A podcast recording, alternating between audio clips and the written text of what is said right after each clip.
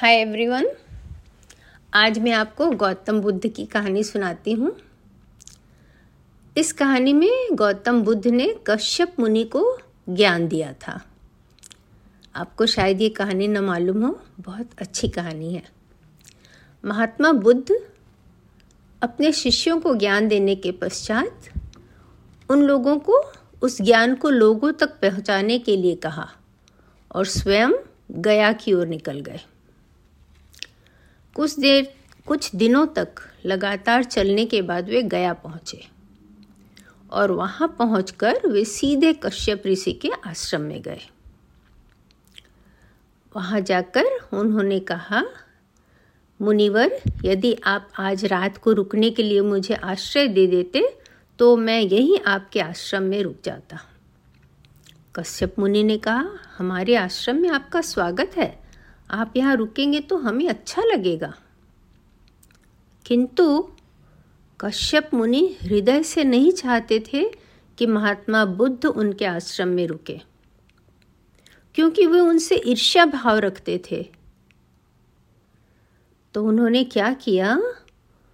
उनके यहाँ अग्निशाला में महात्मा बुद्ध के रुकने की व्यवस्था की।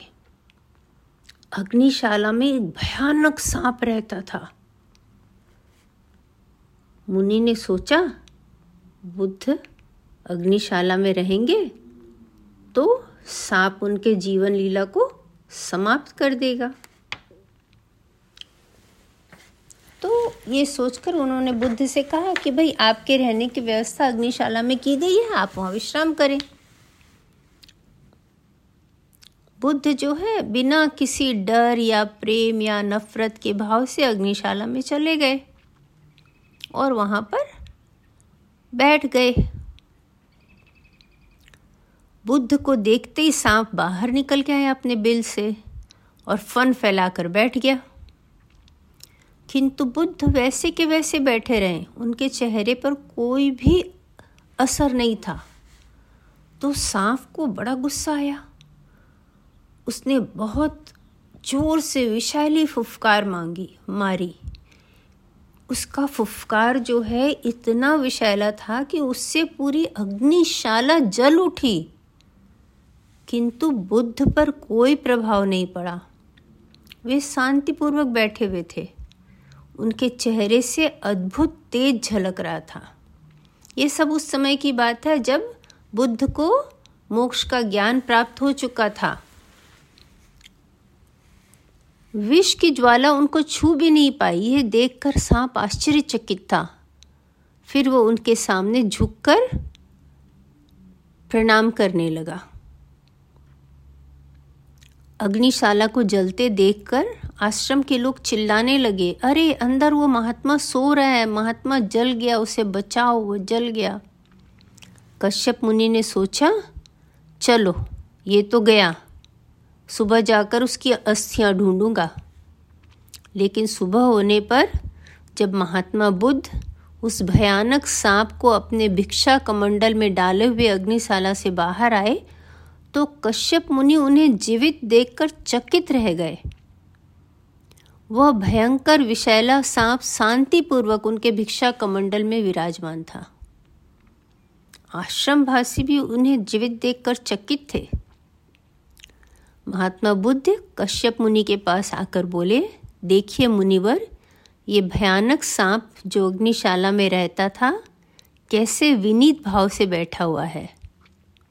ये कहते हुए बुद्ध के चेहरे पर हल्की सी मुस्कान आ गई। कश्यप मुनि समझ गए, बुद्ध कोई साधारण महात्मा नहीं है। ये सोचकर उन्होंने महात्मा बुद्ध को प्रणाम किया और उनके शिष्य बन गए। कश्यप मुनि के बौद्ध धर्म स्वीकार करने के बाद उनके 500 शिष्य भी बौद्ध धर्म के अनुयायी हो गए। कश्यप मुनि को मिलने के बाद बुद्ध भगवान को याद आया कि उन्होंने कहा था, वे मगध, नरेश, बिंबिसार से जब उन्हें ज्ञान की प्राप्ति हो जाएगी तो आकर उपदेश देंगे। तो अब गया से वो जो है मगध की ओर बढ़े। चलते चलते वे राजगृह के वेणुवन में पहुँचे। सभी थक गए थे, वहाँ विश्राम करने लगे। राजा बिम्बिसार को जैसे ही पता चला कि महात्मा बुद्ध वेणुवन में आए हैं, वो तुरंत उनके दर्शन के लिए आए। उनको प्रणाम किया और उनके पास बैठ गए। महात्मा बुद्ध के पास कश्यप मुनि को देखकर राजा बिम्बिसार चकित हो गए कि क्या कश्यप मुनि भी इनके शिष्य बन गए हैं? तो मैंने तो यज्ञ का आयोजन किया है। और उसमें कश्यप मुनि कैसे भाग लेंगे अभी? तो महात्मा बुद्ध ने कहा कि यज्ञ की वेदी पर निरीह पशुओं का बलिदान चढ़ाना गलत है। यज्ञ से कोई सुख की प्राप्ति नहीं होती है। तब बिंबिसार ने कश्यप मुनि से पूछा, मुनिवर, आप तो यज्ञ करते हैं, अग्निदेव के उपासक हैं, आप बताइए। तो कश्यप मुनि ने महात्मा बुद्ध को झुककर प्रणाम किया और कहा, हे राजन, अब मैं बुद्ध का शिष्य हूँ, मैंने अग्नि पूजा छोड़ दी है, जानते हैं क्यों? और फिर उन्होंने बताया कि अग्नि पूजन करने से और आहुति दोने से हमें जन्म मृत्यु के बंधन से मुक्ति नहीं मिलती। तब राजा बिंबिसार ने भगवान से कहा कि आप हमें उपदेश दीजिए। तब भगवान ने उन्हें उपदेश दिया कि विषय, बुद्धि और इंद्रियों के मेल से चेतना का जन्म होता है।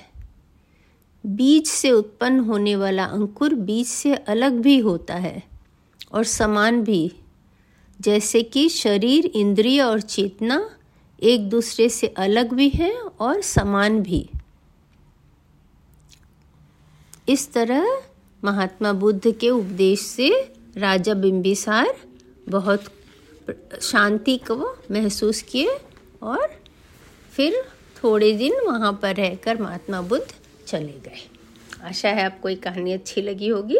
इससे आपने ये तो ज़रूर सीखा होगा कि जिनमें गुण हो, उनसे ईर्ष्या करना बहुत गलत है। उनको हमेशा अनुसरण करना चाहिए।